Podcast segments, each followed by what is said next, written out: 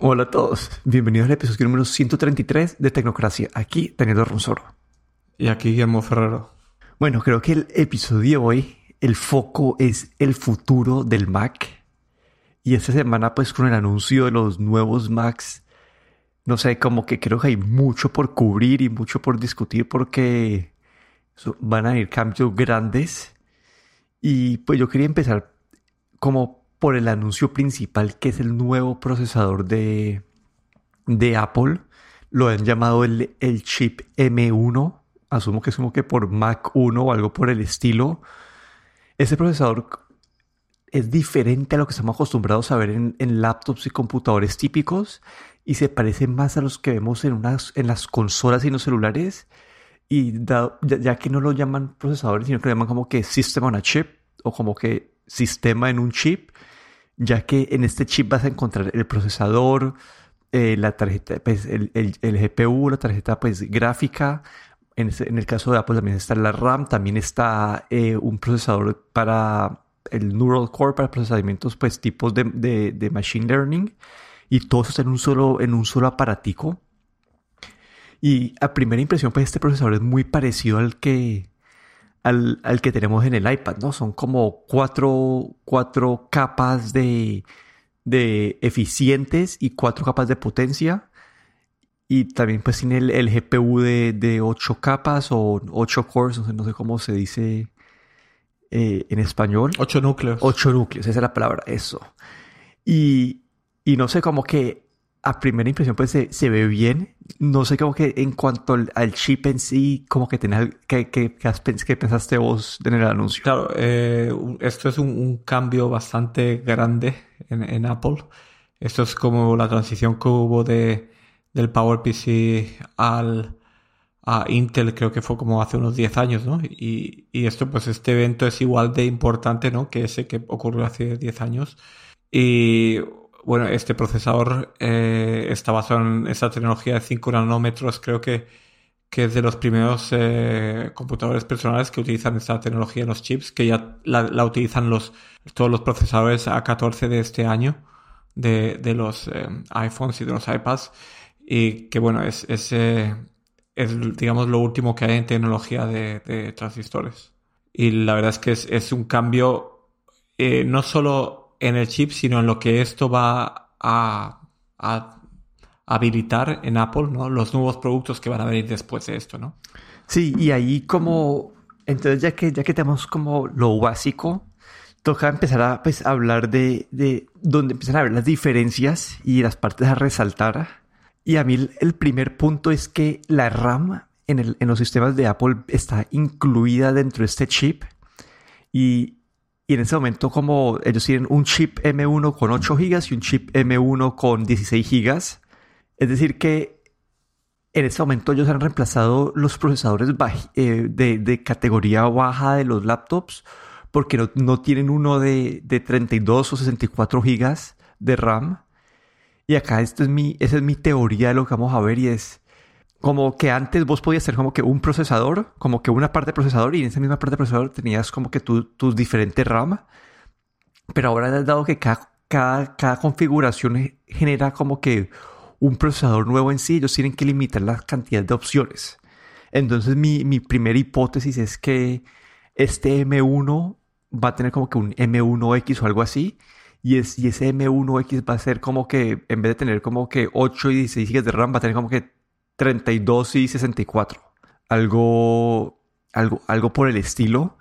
Entonces creo que es como están segmentando ellos como que el mercado en este momento. Y es por la razón por la que en este momento solamente el MacBook Air y como que uno de los MacBook Pros han cambiado. Entonces como que es el primero, como que la parte de la RAM que ellos la están manejando de una forma diferente.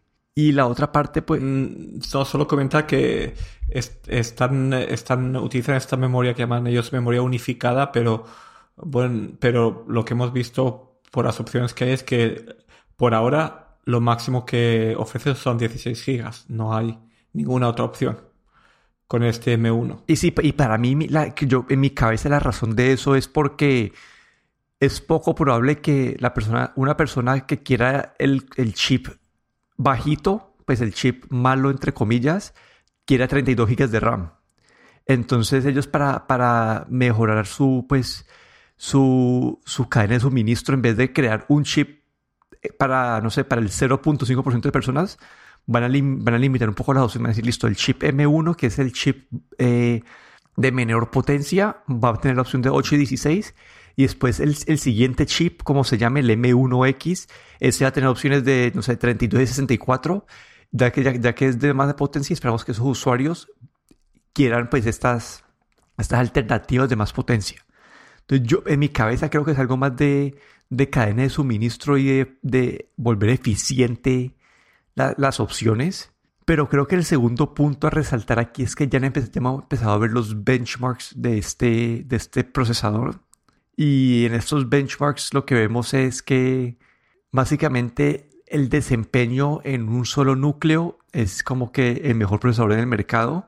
Y en el desempeño multinúcleo, este le compite a un i9, al i9 que vemos en el MacBook Pro de 16 pulgadas.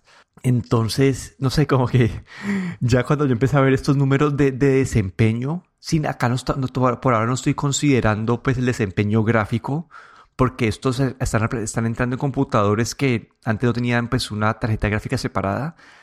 Pero este desempeño es básicamente tener un MacBook Air con un i9 o un MacBook Pro de 13 pulgadas con un i9 o el Mac Mini con un i9. Como que el desempeño que estamos viendo en estos primeros benchmarks que han salido es como que algo de otro mundo. No sé, como que eso fue lo que me ha empezado a mí a resaltar.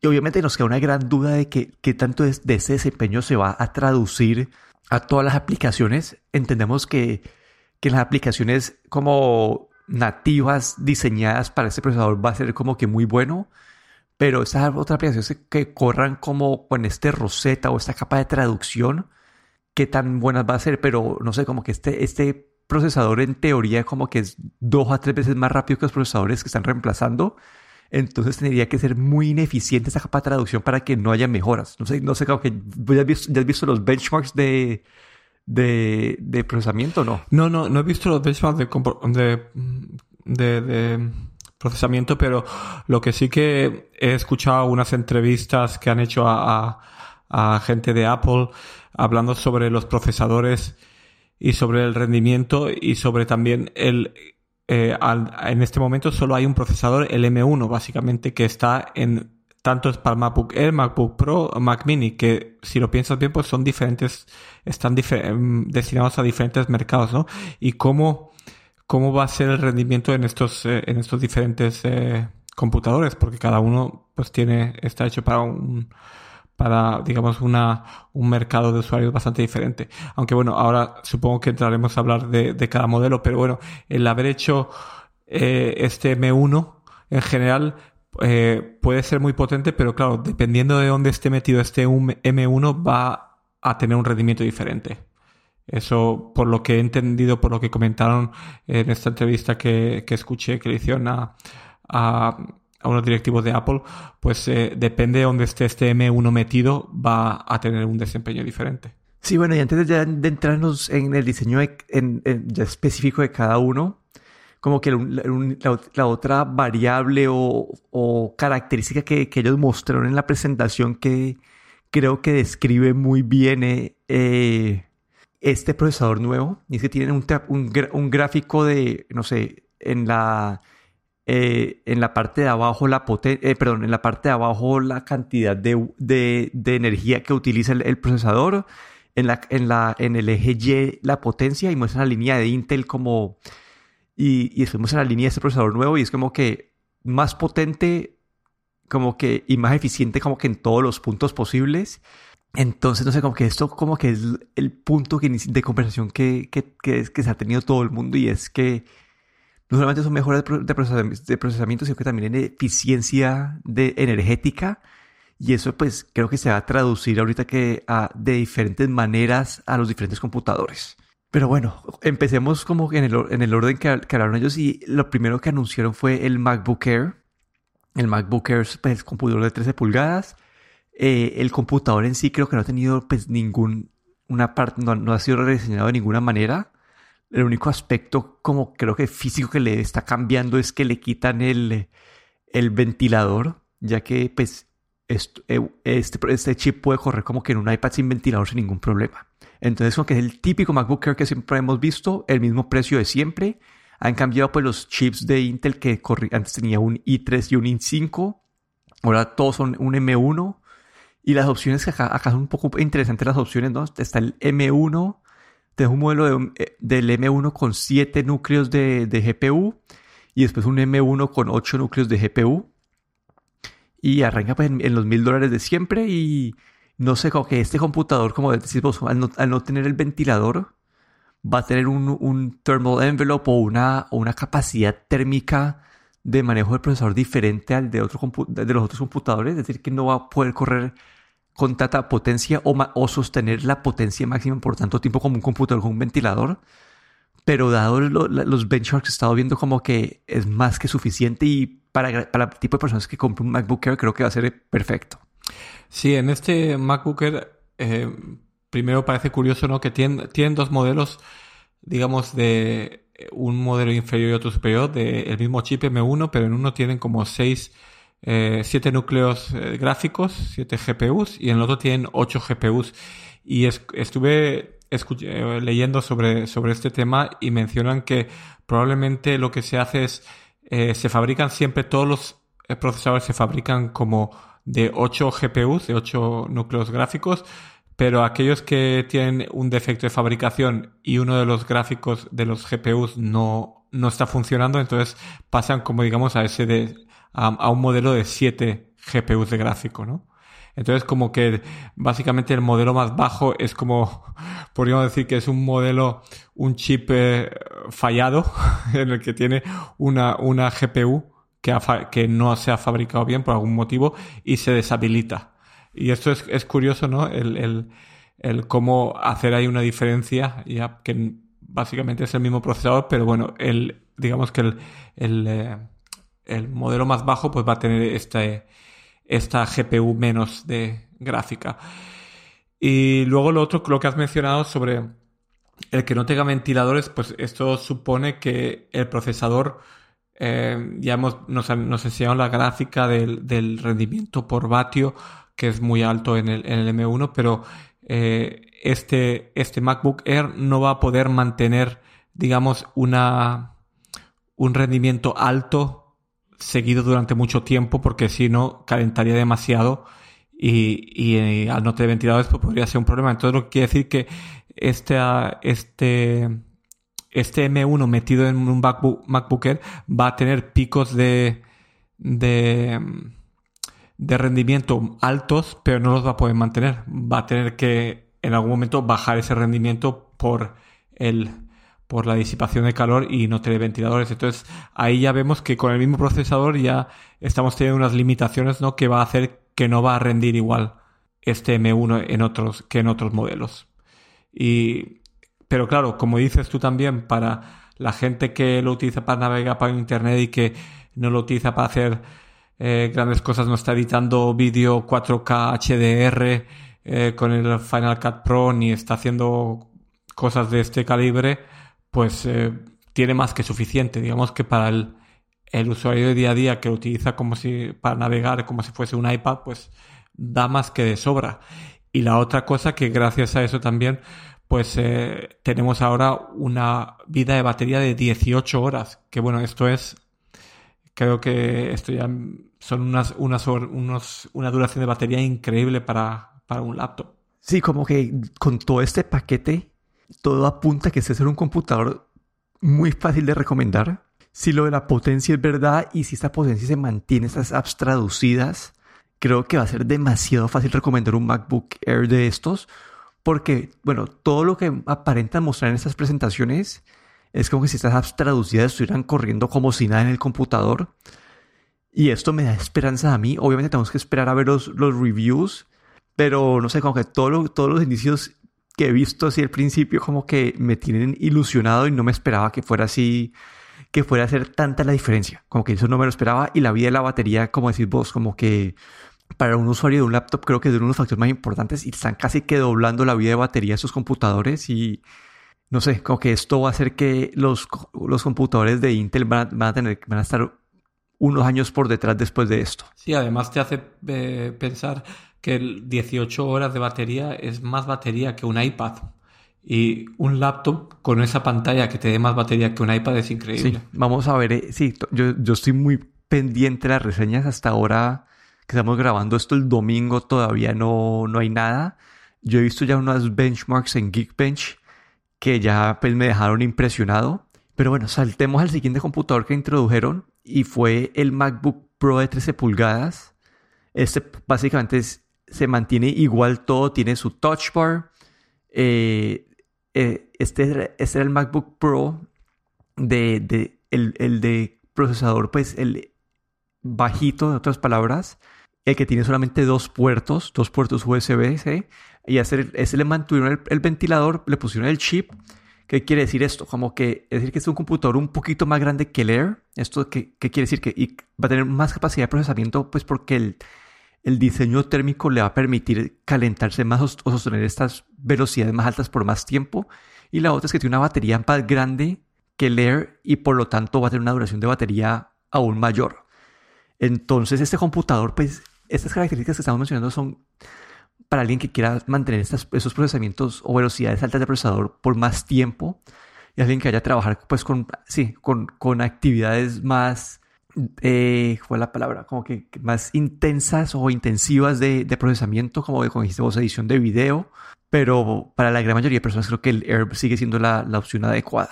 Sí, aquí como dices, pues el tener estos ventiladores pues hacen que podamos mantener esa performance, esa eficacia pues durante mucho más tiempo, ¿no? Pues si estás editando un vídeo en 4K con HDR, pues el procesador puede estar trabajando a máximo rendimiento durante a lo mejor una hora procesando. En un Air pueden dar un pico, pero luego tiene que bajar la performance porque si no se te quemaría básicamente el chip ahí dentro sin ningún ventilador. Pero bueno, estos MacBook Pro pues están ya destinados a este tipo de mercado. Y lo que dices también, 20 horas de batería, que es lo que puede llegar este MacBook Pro, es increíble también, más todavía que el MacBook Air. Y es muy interesante el ver que han llegado a han simplificado de alguna manera lo que son procesadores. Un solo procesador, dependiendo de este metido, pues va a tener un rendimiento u otro, ¿no? Es curioso que ya no es el rendimiento basado en el procesador, sino dónde está metido, ¿no? Y en este caso, pues el M1 en este MacBook Pro pues va a dar mucha más eficacia o performance, desempeño, mucho más que en un MacBook Air. Y la verdad es que está bastante interesante, sobre todo para esa gente que necesita ese desempeño. Sí, ahí lo que quiero mencionar también es, en el MacBook Pro de 13 pulgadas todavía hay opciones Intel, como las opciones de 4 puertos USB-C todavía tienen procesador Intel, aunque en teoría el M1 es más rápido que el Intel. Los Intel todavía tienen la capacidad de subir hasta 64 GB de RAM, algo que no pueden hacer el M1. Entonces, no sé, en mi cabeza la razón por la que están manteniendo todavía estos Intel, porque por procesamiento no tiene ningún tipo de sentido, es por la RAM. Y hasta que tengan un chip que tenga esta RAM mayor, no creo que vayan a sacar los Intel. Y después, ahorita que cerremos el lineup, te voy a contar mis teorías, a ver qué piensas de ellas. Sí, así del MacBook Pro también quería mencionar que este MacBook Pro básico, digamos, con el M1 solo tiene 2 puertos Thunderbolt, que si bien recuerdo son USB 4, pero son Thunderbolt 3, no son compatibles con Thunderbolt 4. Solo 2 puertos y claro, tiene esa limitación de la memoria. Es algo que honestamente se han lanzado ahí con el nuevo chip, pero con limitaciones. No sé si es que no lo tienen preparado o no quieren todavía lanzar un chip más potente, quieren ir más poco a poco, pero también es como nos han dejado, bueno, con esta introducción ha sido como a medio gas, digamos. Sí, y bueno, el último anuncio también fue el Mac Mini. Creo que ese fue el que nadie se esperaba. No lo había leído yo en ninguna página de rumores, nada. Y básicamente igual que el MacBook Pro, pues la versión básica la han mantenido, pues le han puesto el chip M1. Este se mantiene el ventilador. Y la versión, pues todavía hay una versión Intel que es más cara. Y otra de mis teorías es por la RAM, ya que alguna gente utiliza estos computadores como mini servidores y quieren tener pues 64 GB de RAM, entonces aún se mantienen las opciones Intel. Este Mac Mini me parece algo bastante interesante porque este computador, en comparación al MacBook Pro y el MacBook Air que mantienen el precio, este Mac Mini bajan el precio $100 y se convierte, pues sigue siendo la entrada al mundo Mac más barata de todas. Son $700 por este Mac Mini. Y no sé, siento que con las capacidades iniciales te da un muy buen computador. Solo te toca buscar una pantalla decente para ponerlo y quedas con un muy buen computador por un precio relativamente bajo para el mundo de Mac. Sí, la verdad es que este Mac Mini con la bajada de $100 pues se ha quedado en algo muy tentador. Si tienes un monitor por casa, pues puedes entrar al mundo Mac con este M1, con todas las aplicaciones, todo lo que supone que son aplicaciones de iPad, de iPhone, bueno, con un ecosistema enorme y a muy buen precio. Y luego también, pues como has dicho, pues este hardware viene con ventilador también, lo que quiere decir que también va a poder mantener ese desempeño más alto durante más tiempo para este tipo de procesamiento quieras, si editas vídeo, ¿no? La verdad es que aquí yo creo que el Mac Mini esto fue una sorpresa y también la bajada de precio, ¿no? Porque parece que han situado, es interesante ver que han situado todos estos productos con el M1 como en la parte baja de sus gamas, ¿no? Y no han creado como algo de gama alta, sino que están ahora todos de las gamas bajas, han puesto este M1 chip, pero si lo comparas con el desempeño con los Intel, pues parece que sean, o por lo que hemos oído, son mucho más potentes, ¿no? Entonces como un poco contradictorio, ¿no? Que están en la gama baja con los precios más baratos, pero no es... pero tienen todavía los Intel que son más caros, ¿no? Claro que aparte de la memoria que has mencionado tú, el número de puertos también parece que ahora es como... Parece que puede que sea una limitación para Thunderbolt, que es solo máximo 2 puertos. Y no sé, es curioso, ¿no? No sé... Bueno, sí, creo que tú quieres comentar así en general, ¿no? De todo... Si quieres comentar. Sí, bueno, antes de saltar, como yo quería contarte, cuando yo estuve viendo esa presentación, dije, no, pues Apple está con los números que nos están dando, deben estar como haciendo, pues utilizando el peor desempeño de cada línea y utilizando ese como referencia para pues todos sus valores. Entonces, ahora un ejemplo, ¿no? El MacBook Air del 2000, pues que salió a principios de este año con un i3, tenía un procesamiento de nivel 2, pues vamos a decir, de Geekbench de 2000. Y yo cuando vi este anuncio dije, no, pues esto mal lo dieron a ver casi que doblado. Yo le ponía que el Geekbench iba a ser de 3.500 a 4.000.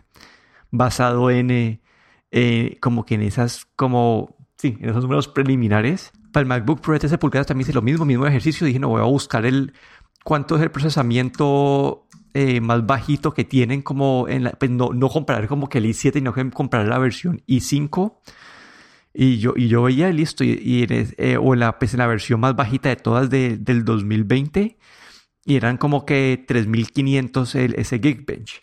Entonces dije, no, pues va a tener lo van a mejorar a 4.500. Entonces no sé, está hablando el MacBook Air base tenía un procesamiento de 2000. El MacBook Pro base tenía un procesador de 3500. Y estos nuevos, según lo que estamos viendo, el MacBook Pro nuevo tiene un procesamiento de 7500 y el MacBook Air como de 7300. Es decir, que están como que más que doblando estos números de desempeño que teníamos. Y esto es algo de otro nivel. Como si vos ves estos gráficos de procesamiento, los únicos procesadores más rápidos que tienen son como que el iMac Pro, el Mac Pro y como que el iMac de 27 pulgadas nuevo. Es decir que, pues, no sé, como que esa parte me tiene a mí muy emocionado saber qué pueden llegar a hacer con este procesador. Y después quería cerrar esa parte de la historia con el procesamiento. Y ahora, pues, saltemos a los siguientes pasos y por cuál es mi teoría de por qué han hecho lo que han hecho. Y, bueno, quería decir que mi teoría es la siguiente. El próximo año van a sacar un chip nuevo, pues una versión más rápida de este chip, que va a ser el M1X. Probablemente con algo más de GPU o con un GPU discreto. No sé cómo van a manejar esa parte del GPU para poder competir contra digamos, el MacBook Pro 16 pulgadas que tiene GPU externo. No sé cómo van a hacer eso, pero van a tener un nuevo sistema que les dé esta competencia de GPU. Lo voy a llamar yo el M1X. Y van a aprovechar y estos rumores que llevamos escuchando hace mucho tiempo del MacBook de 14 pulgadas. Entonces mi teoría es que este MacBook Pro de 13 pulgadas de gama alta va a dejar de existir y vamos a empezar a ver el MacBook Pro de 14 pulgadas con un diseño nuevo, con esta pantalla mini LED que hemos escuchado, habían dicho que tal vez iba a haber un rediseño de volverlo más parecido a un iPad en cuanto a eso. Tal vez van a tener el Touch. Por ahí alguien vio una foto en la tienda de Apple del Mac Store de alguien haciendo Touch en una pantalla de un Mac. Entonces mi teoría es que el próximo año van a haber un rediseño del MacBook Pro de 13 y el MacBook Pro 16 y van a quedar el MacBook Pro 14 y 16, pero con Touch, con diseño nuevo, tal vez hasta con Face ID, no sé, ahí estoy pidiendo yo mis deseos.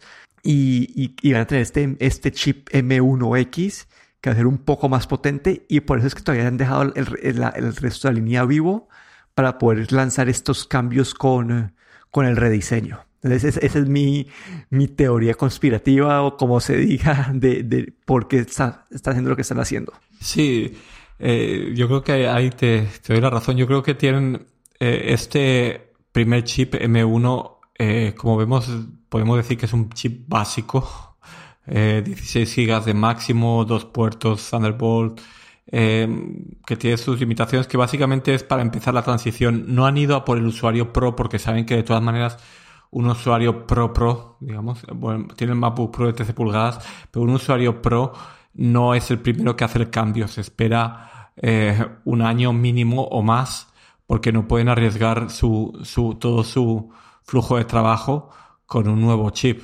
Y este chip es más que nada para la gente de a pie, digamos, el usuario de todos los días que utiliza su ordenador para navegar por internet, para trabajar, para hacer trabajos para la universidad o trabajo de oficina, pero no necesitan, digamos, ese gran rendimiento, ¿no? que estudios de fotografía, estudios de vídeo, de audio necesitan. Pero lo que sí que lo que yo pienso es que, claro, el año que viene ahí vamos a empezar ya a ver la verdadera cara, digamos, del chip de Apple. Y ya sea con este M1X que has mencionado tú, yo creo que va a haber tal vez estas pantallas táctiles o MacBooks con pantalla táctil puede que lleguen este año que viene o el siguiente. Como has dicho, en el Mac App Store había una promoción sobre los widgets y aparecía una persona tocando la pantalla. El primer día que lo lanzaron era interesante. Salía como un dibujo de alguien tocando la pantalla, los widgets de la pantalla, pero del MacBook, ¿no? Para las aplicaciones de Mac. Esto salió por Twitter y creo que al día siguiente ya habían cambiado esa imagen por de la promoción de los widgets, pero sin una persona tocando la pantalla. No sé si se les escapó o por qué fue esto, pero yo creo que con Big Sur y con todo el movimiento de tener aplicaciones de poder ejecutar aplicaciones de iPhone y iPad en el Mac, yo creo que esto apunta a que el Mac con pantalla táctil va a venir antes o después. Yo creo que el año que viene. Y la otra cosa también es que, como dices tú, pues un Mac mini LED con pantalla táctil, porque lo que hemos visto ahora es básicamente es lo mismo que había antes, pero con el nuevo chip, pero no traen nada nuevo, ¿no? Y aquí lo que estamos viendo es que con los iPhones ya estamos con pantallas con soporte de Dolby Vision, HDR, con sus cámaras, y necesitan que sus líneas de producto estén a la par con el iPhone.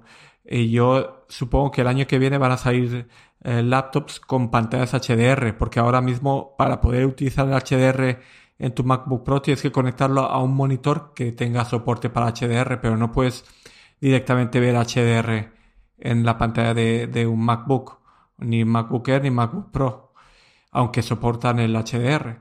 Entonces yo creo que ahí Apple necesita hacer estos cambios, y la única manera que pueden hacerlo al ritmo que ellos quieren es con su propio chip, porque yo creo que Intel ahí se les queda atrás, y no luego si hay retrasos en el roadmap de Intel, o cuando Intel va a sacar sus chips, quiere decir que Apple se tiene que retrasar también con sus productos, ¿no? Y yo creo que en los últimos años pues había habido un poco de desfase.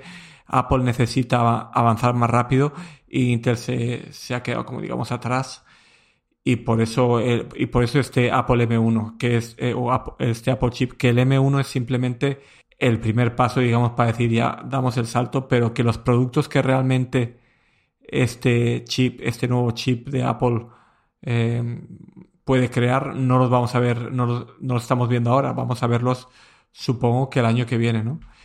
Y bueno, y esto bueno te abre las puertas, pues como digo, a nuevos productos, a pantallas táctiles donde puedas ejecutar las aplicaciones de iPad y de iPhone, tocar la pantalla para manejarlas también. Yo creo que bueno, que esto es un paso muy importante, y la verdad es que pues no puedo esperar para ver los productos que van a sacar con el año que viene, ahora que han cambiado ya finalmente a su propio chip. Sí, hay algo para agregar, y es que Apple sabe cómo sus usuarios utilizan los computadores.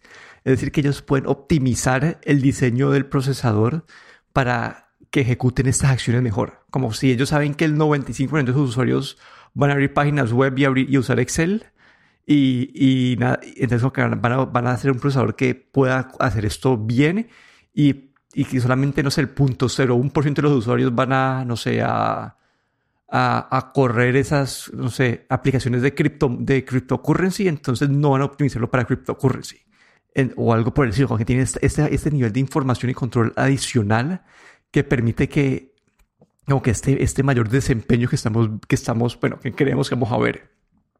Y te quería preguntar para cerrar, pues hemos hablado mucho de las partes positivas de todos estos anuncios.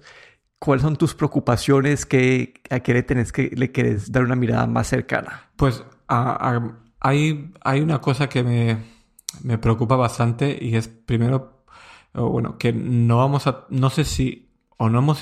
entendido si el bootcamp o el poder ejecutar Windows en un MacBook como era posible anteriormente, si esto va a ser todavía posible con el Apple M1, si van a utilizar este Rosetta que traduce, digamos, de Intel al Apple M1, si esto se va a poder utilizar para poder ejecutar todavía Parallels, por ejemplo, para poder ejecutar aplicaciones Windows, o poder arrancar el ordenador con Windows.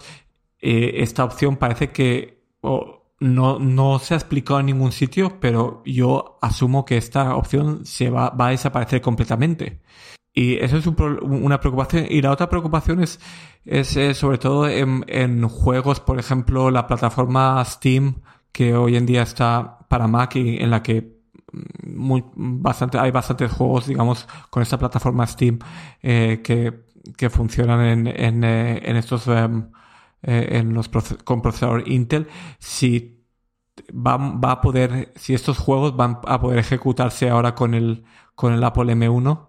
O no, también no sé, no nos han dejado muy claro, ¿no? el cómo va a ser todo esto. Y claro, lo único que podemos esperar es las primeras reseñas que tienen que llegar esta semana, que yo esperaba que hubiese salido ya, porque los nuevos computadores salen a la venta el día 17, eso que es pasado mañana, el martes, y yo esperaba haber visto ya alguna reseña, pero no sé por qué, pues no han mandado, no hemos visto todavía nada.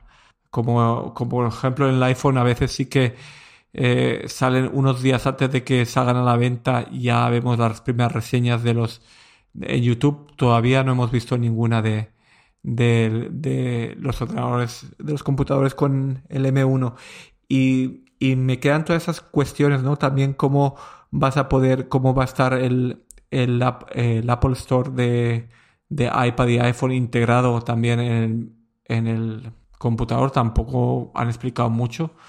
Tengo esas cuestiones, ¿no?, que me rondan la cabeza y que no sé cómo, hasta que nos lo veamos en acción, pues no vamos a saber. Y claro, ese M1 es un poco se queda un poco corto en muchos aspectos. Sabemos que en potencia no, que en potencia es de lo más alto, pero parece que tiene algunas limitaciones con puertos que no sé. Creo que hay algunas limitaciones que no las han dejado muy claras, porque obviamente no van a hablar de sus limitaciones, solo hablan de lo bueno. Sí, ahí, bueno, en cuanto a las reseñas, yo creo que vamos a verlas el lunes o el martes. Con el iPhone fue así, ¿no? Este año le salían a la preventa el viernes y estaban saliendo las reseñas como que el lunes o el martes de la semana siguiente.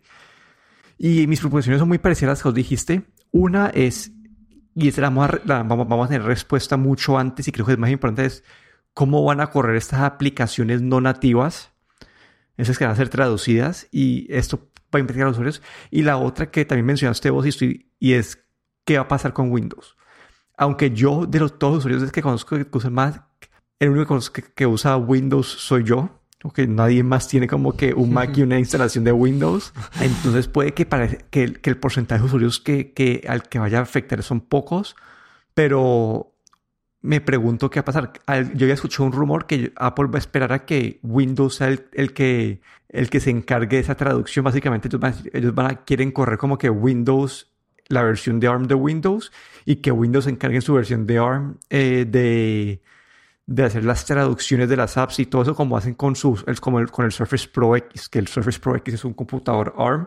Pero sí, como que eso va a afectar a un número de usuarios. No sé qué tantos porcentajes de usuarios utilizan pues, una instalación de Windows, pero como que sí, esas son las dos preocupaciones. Yo creo que una, todo indica, ahorita vamos a ver con reseñas, que no va a ser un problema, que es la parte de las aplicaciones no nativas, pero este factor de la gente que quiere utilizar Windows, creo que esa es la gente que va a tener que, sí, que es la gente que en verdad va a sufrir, y que puede que sea beneficioso comprar un computador Intel este año y sacarle el jugo lo más que más pueda, hasta que dentro de un par de años Microsoft saque una opción con Apple para la parte de bootcamp. Pero por ahora, así en el futuro cercano, no he escuchado de nada, ninguna solución. Y yo tengo una instalación de Windows en un disco duro externo, más gente solamente para jugar. Y a mí sí me haría falta eso, es tener esa habilidad de entrar a Windows para jugar. Pero bueno, ese ha sido nuestro resumen de este anuncio de Apple. Creo que este es el futuro del Mac, y todo apunta a que hacer un futuro brillante. Creo que le va a dar un pie por delante de los computadores de Windows por al menos un par de años. Esperemos ver las reseñas, a ver qué sale, pero acá me despido. Daniel Ronsoro en Twitter en @dedorron. Y aquí Guillermo Ferrero en Twitter @cachetero.